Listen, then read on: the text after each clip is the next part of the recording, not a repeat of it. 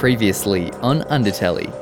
JT, in a nutshell, how right did neighbours get hot air ballooning?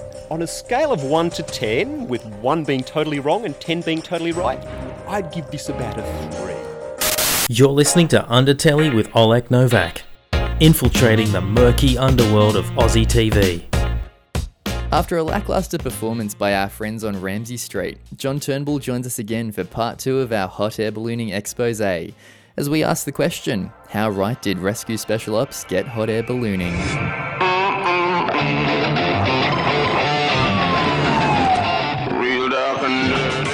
Debuting in 2009, Rescue Special Ops followed the lives and loves of a Sydney based Special Operations Rescue Unit.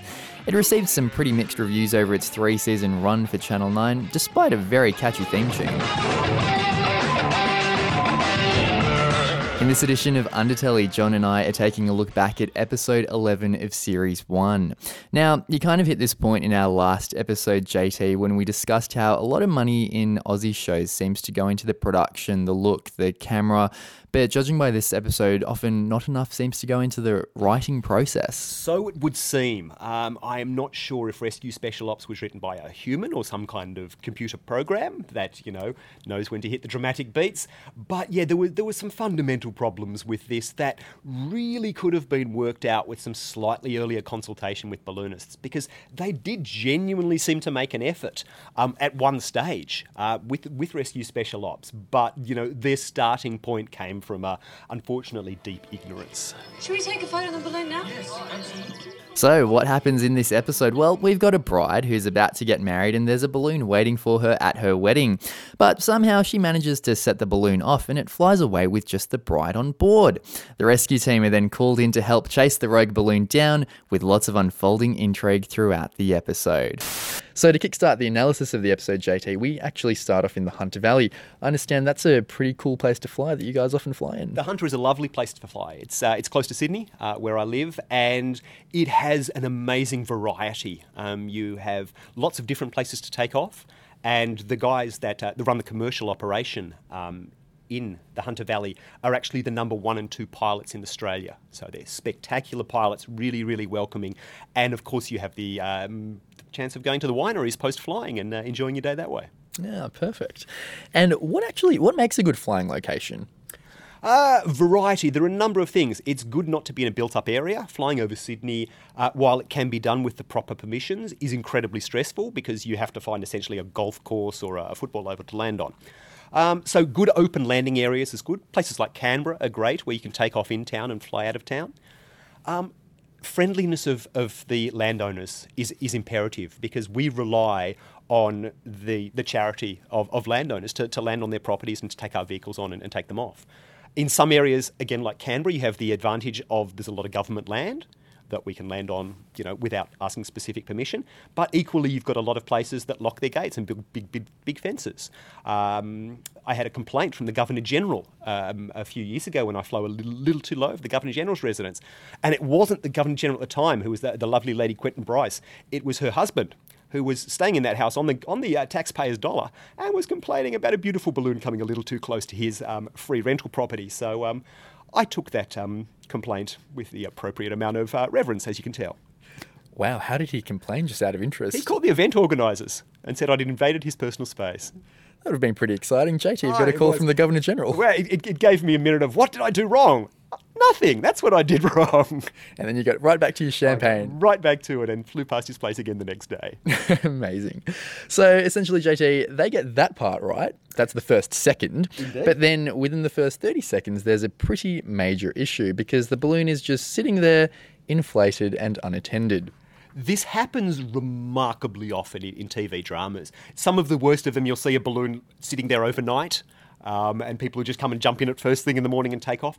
Um, balloons are um, not necessarily stable vehicles um, when they're placed out there. Uh, sub, you know, they are affected by wind, and if you don't keep the air inside at a certain temperature, as I say, the balloon will collapse. So, uh, yes, it's a, a, lovely idea that you might have a balloon just sitting there at the wedding ceremony. I would suggest there might have been someone crouched down in the basket the entire time. Because then this happens.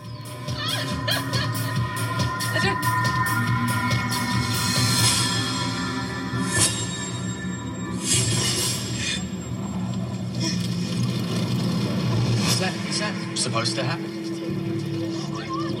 No! Candace! Why did the balloon just fly off like that? It's a mystery. Um, dramatic impetus, perhaps? Because no, there is nothing that would cause that balloon to go off. If it was sitting there um, comfortably on the ground and the bride got in, that increases the weight in it, which decreases the chance that it will take off. Um, she would have had to turn on the burner for a significant period of time for it to take off. And then, I'm not sure if we want to play the clip, but um, someone, one person, a smart wedding desk, does the right thing and grabs the rope. And then the pilot says possibly the stupidest thing in the entire episode of Let go of the rope! Let go of the rope! because she's in a relatively small balloon. She's in a balloon that's around about 77,000 cubic feet. If you had just one other person jump on the bottom of that rope, that balloon's not going there anywhere. If you have all of those wedding guests jump on that rope, the balloon is down on the ground in two seconds. The other thing that was fundamentally wrong with this scene is that the pilot shouts out, Do not touch anything! incredibly, this is the worst possible thing he could have said. It is really easy to get a balloon to go down. There is a big red line that's attached to uh, what we call a parachute or a smart vent in the top of the balloon. The pilot would have shouted out, Pull the red line! She would have pulled the red line and landed immediately without a problem. But it's a pretty major issue with what you're saying, JT, because then again, like with Neighbours, this episode would have finished within the first 30 seconds. Oh, but you would have had all of the intrigue about her cheating on her uh, fiance, I want to say, fiance. And of course, the drunken wedding party and the shenanigans that would have happened with them. Yeah, let's not talk about that. That's in a subplot which we're not going to go into. I'd like to say it writes itself, but it clearly doesn't. You got a blushing bride up in an air balloon and a wretched groom on the ground. I'm clearing airspace now. Should be a big job. Wind speed's low, no gusts. She can't have gone far. So, as the episode continues, the bride continues to freak out in the balloon, while good old Phelpsy, Peter Phelps, coordinates things from Rescue Base, including clearing the airspace. So, would they clear the airspace if they had a rogue balloon? There would be no need to clear the airspace. Uh, for first reasons, they're actually flying relatively low. They're not flying up uh, at the, the level that commercial jets fly. Secondly, you have uh, the equivalent of a four story, very colourful four story building that's flying. Uh, even the um, least attentive airline pilot would be able to avoid that. The other thing is the, te- the time of day you tend to fly in the Hunter Valley. Um, the uh, close airstrip is very aware that there are balloons flying, so you wouldn't need to redirect the um, the air traffic. It was a nice thought, though. You know, Very nice Phelpsy thought was by getting him. involved. Ah, good old Phelpsy. Everything down there is getting smaller and smaller. There's all these Candace, ropes Candace. and there's a plane. That is not going to happen. The balloon will come down all by itself. It's gonna crash. No, it's not going to crash. It will slowly and gradually lose height and come down gently onto the ground. How do you know this? But interestingly, speaking of Phelpsy and also Les Hill's character in the show, as the episode continues, they talk quite a bit of sense on ground, which is interesting because they're getting things right on ground, you mentioned, JT, but so wrong in the air. This is remarkable, and this this speaks to, I would suggest, the filming process. So they, they had the script written, and then they had to bring in a balloon pilot and crew to actually shoot it. And I would imagine that that Phelpsy and um, Lee, I want to say Lee, Les, Les Hill. Les, Phelpsy and Les, um, had a chance to chat to this balloon pilot, and the balloon pilot or the crew probably had a word in there and say, "That's not how balloons work. This is how balloons work." Because yeah, it was amazing. Um, both of them really made some good points about how balloons will come down if you don't touch the burner, and it was they, they had the inside track, but um, they clearly didn't have the awareness that what they were saying wasn't happening. I'm gonna be electrocuted. Not if you do exactly as I say. Above you, there should be a, a big handle or a lever. Can you see it? But as the bride continues to drift along, suddenly, for no reason at all, the balloon is heading for power lines, and the riders decide to use the burner for the first time in the episode. Um, the rescue team then gets the bride to pull a lever, which I'm guessing controls the burner, uh, to make the balloon go higher. They then, they then ask her to turn it the other way to make it go down. That's not correct. Yes, I was thinking about this. It's possible that they were meant to just turn the burner off. Um, in terms of turn the, the handle the other way, but uh, this it makes a, a similar uh, sort of mistake to uh, one of my favourite shows, which is The Simpsons, who have covered ballooning a couple of times. And um, at one point, when Homer is hanging naked from the bottom of a balloon, Marge pulls a different level, and a torrent of flame shoots out the bottom of the basket. Obviously, this would be no use at all for balloons uh, because we don't act as war, uh, airborne war vehicles. I'm okay, honey. Now listen very carefully. I want you to pull on the thing that's near the other thing. You mean this thing? Ah! No, that was not the thing. But it just speaks to how shows can get something fundamentally wrong for the sake of, you know, either comedy or dramatic. Unfortunately, this doesn't fit in wi- within the remit of this podcast because we're about Australian TV. But I would love to listen to a podcast reviewing Simpsons in relation to hot air ballooning. Oh, look, they- they have covered it a number of times, and they tend to get it more right than uh, than most live action shows. Possibly Really? because they have the ability to to animate it rather than, you know, go to the expense of getting real people involved. I find that pretty fascinating that the Simpsons can get ballooning more right than Neighbours in Rescue Special Ops. It is well, remarkably, what a lot of the shows that tend to get it the most right are children's shows because they don't overcomplicate it with uh, with dramatic subplots and that sort of thing. They go, "Here's Big Ted, he's going on a balloon flight," and if you track down that episode of Play School from I want to say the mid '80s uh, with the ballooning in it, and they get everything perfectly right because they don't try to overcomplicate it, and it's a great um, learning tool for children. The fact that children's shows can get it right when you know adult shows can't is a little bit of a sad indictment on the way Australian dramas are written. Candice, great work. You're over. Well done. Well done. Bit dizzy. All right, Candice, we need to bring you back down. So turn the handle back the other way. I feel faint. She's hyperventilating. Just try to calm down. Take big, slow, deep breaths. Dizzy. She must have fainted. And then the bride faints for no reason at all, and there's a few issues with that as well.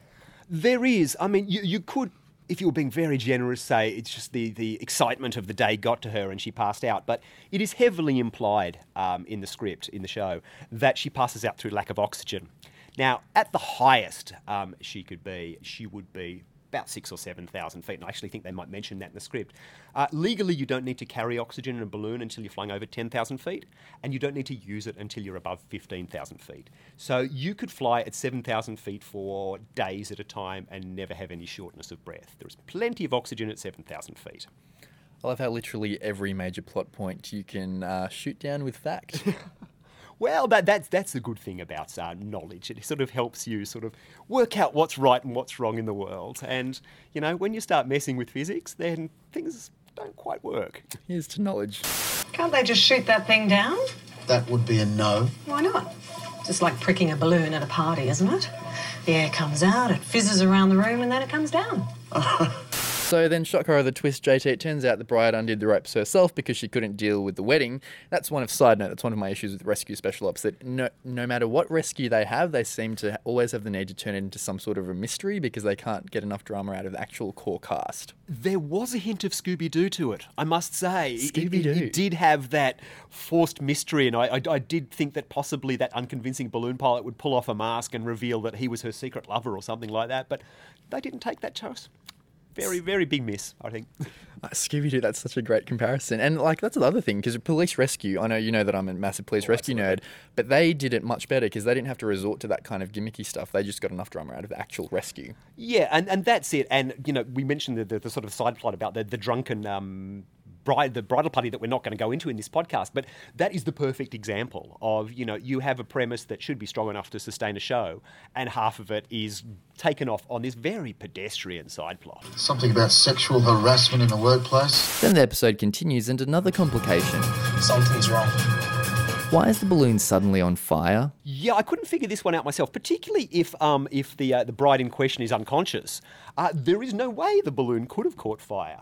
Um, balloons, um, just as a point of reference, are made from a relatively fireproof material. So even if the the, the the burner flame touches the side of the balloon, it will burn out a couple of panels and then the flame will stop. It's really really difficult to set fire to balloon in midair like that. It's it's an incredibly rare occurrence. Um, and would the only time I've seen something like that happen was in uh, in Canberra about 12 or 13 years ago, and a um, a pilot who was visiting from overseas had a hard landing, and one of his passengers knocked uh, a connector off his tank, and it was something that was not made for that tank, so he shouldn't have been flying with it, but he had raw propane, propane spewing into the basket and immediately got himself and his passengers out. And so what happened then, the balloon does what balloons did and then took off into the sky with the basket on fire. So that scared the hell out of everyone else who saw it, and one of the tanks actually fell out of that and fell through a roof of a house in Canberra. But no one was hurt, no one died. And because of the pilot's quick thinking, all of his passengers were fine. So that's it's a nice counterpoint of what happens in a real world emergency versus what happens in a in a TV drama when the pilot makes every possible wrong decision. You know, the training that every balloon pilot goes through prepares you for the worst. Candace? Candace, can you hear me? Wake up. Wake up. Candace.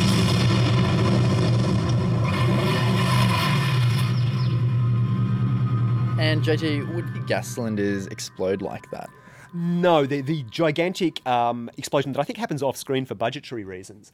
Um, it, you know, um, gas tanks, even your little barbecue ones, uh, up to the, the full size ones that we use in our balloons and cabs use, are designed not to explode. Uh, they can be ruptured, they will vent their gas. Um, through a couple of different methods um, at the top of the tank, but no, they are designed not to explode. So, absolutely fine. It sounds like I'd be safer going home in a hot air balloon rather than my car, JT. Having seen your car, Oleg, that may well be the case, yes. So then we ignore the balloon plot for a big chunk of the episode, JT. Forward um, time. I know, right? One of the there's some subplots about some good old workplace sexual harassment and, and internal stalking. Can I just ask why is everyone sleeping together in the show? I've got some notes here. So there's the Libby Tanner, Les Hill, Gigi Edgley triangle. There's the Libby Tanner and some random detective, and also Roxanne Wilson and Phelpsy. Our um, liaison at the station. Uh, yeah? These are all great actors, and I feel like they could just need some better material. I think it may be that they cast a bunch of really good looking people, and maybe that's happening behind the scenes and the writers are just writing it in. So, you know, maybe that love triangle's really happening. We're sending Chase and Jordan in now. How did this happen? Something else is going on here just before the balloon exploded. She told us she was the one who let it go. And then another twist because uh, halfway through the episodes, it turns out the bride was actually sleeping with the best man, and that's why she undid the ropes because she just couldn't deal with that conversation. Yes, you've got to wonder how many weddings that happens at, that it's revealed that the bride's sleeping with the best man. I would suggest if, if you're in that situation, anyone who's listening to this podcast, maybe have the chat before you um, jump in a hot air balloon and fly away. Some sage life advice right there. So the rescue team then managed to find the balloon and locate the bride.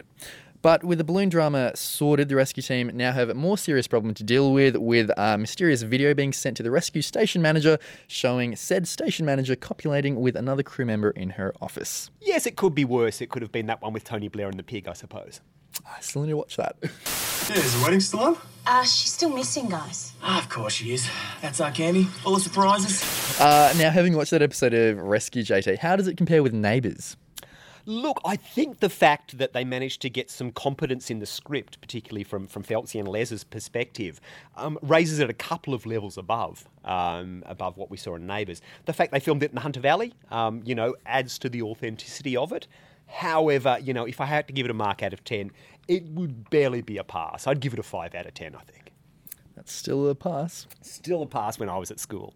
Exactly. P's get degrees. And I guess, JT, having watched both those episodes now, do you reckon these guys obviously would find it hard to create drama while portraying hot air ballooning realistically? Mm, absolutely. Look, hot air ballooning is, is uh, an incredibly tranquil sport.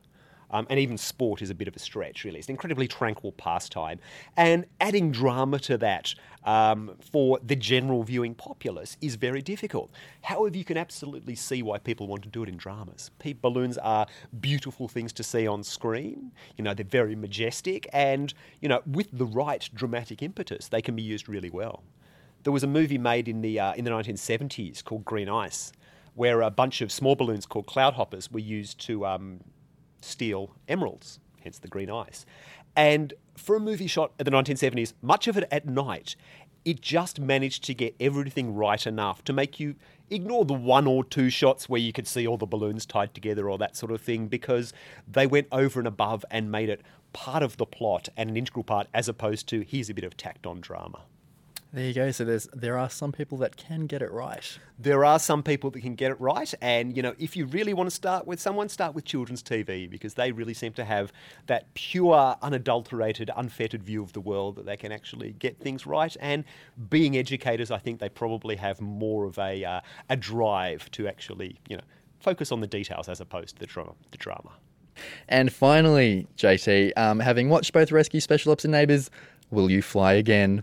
Uh, I will fly again. I actually flew yesterday. I was down in Canberra. I had a lovely flight over Canberra yesterday, and I'm planning to go to the Hunter Valley in about two weeks. So uh, I would suggest that nothing I could see on an Australian drama would um, change my love for ballooning. Amazing. Thanks so much for your time, JT. Cheers, Oleg. And that was part two of our hot air ballooning expose with special guest John Turnbull. John will be back soon for part three, in which we see if Aussie drama can redeem itself from the ballooning standards set by neighbours and rescue special ops. But for now, I'm Oleg Novak. I'll catch you flamin' galahs next time. You're listening to Undertelly with Oleg Novak, Mount Colah's fastest growing Aussie TV podcast.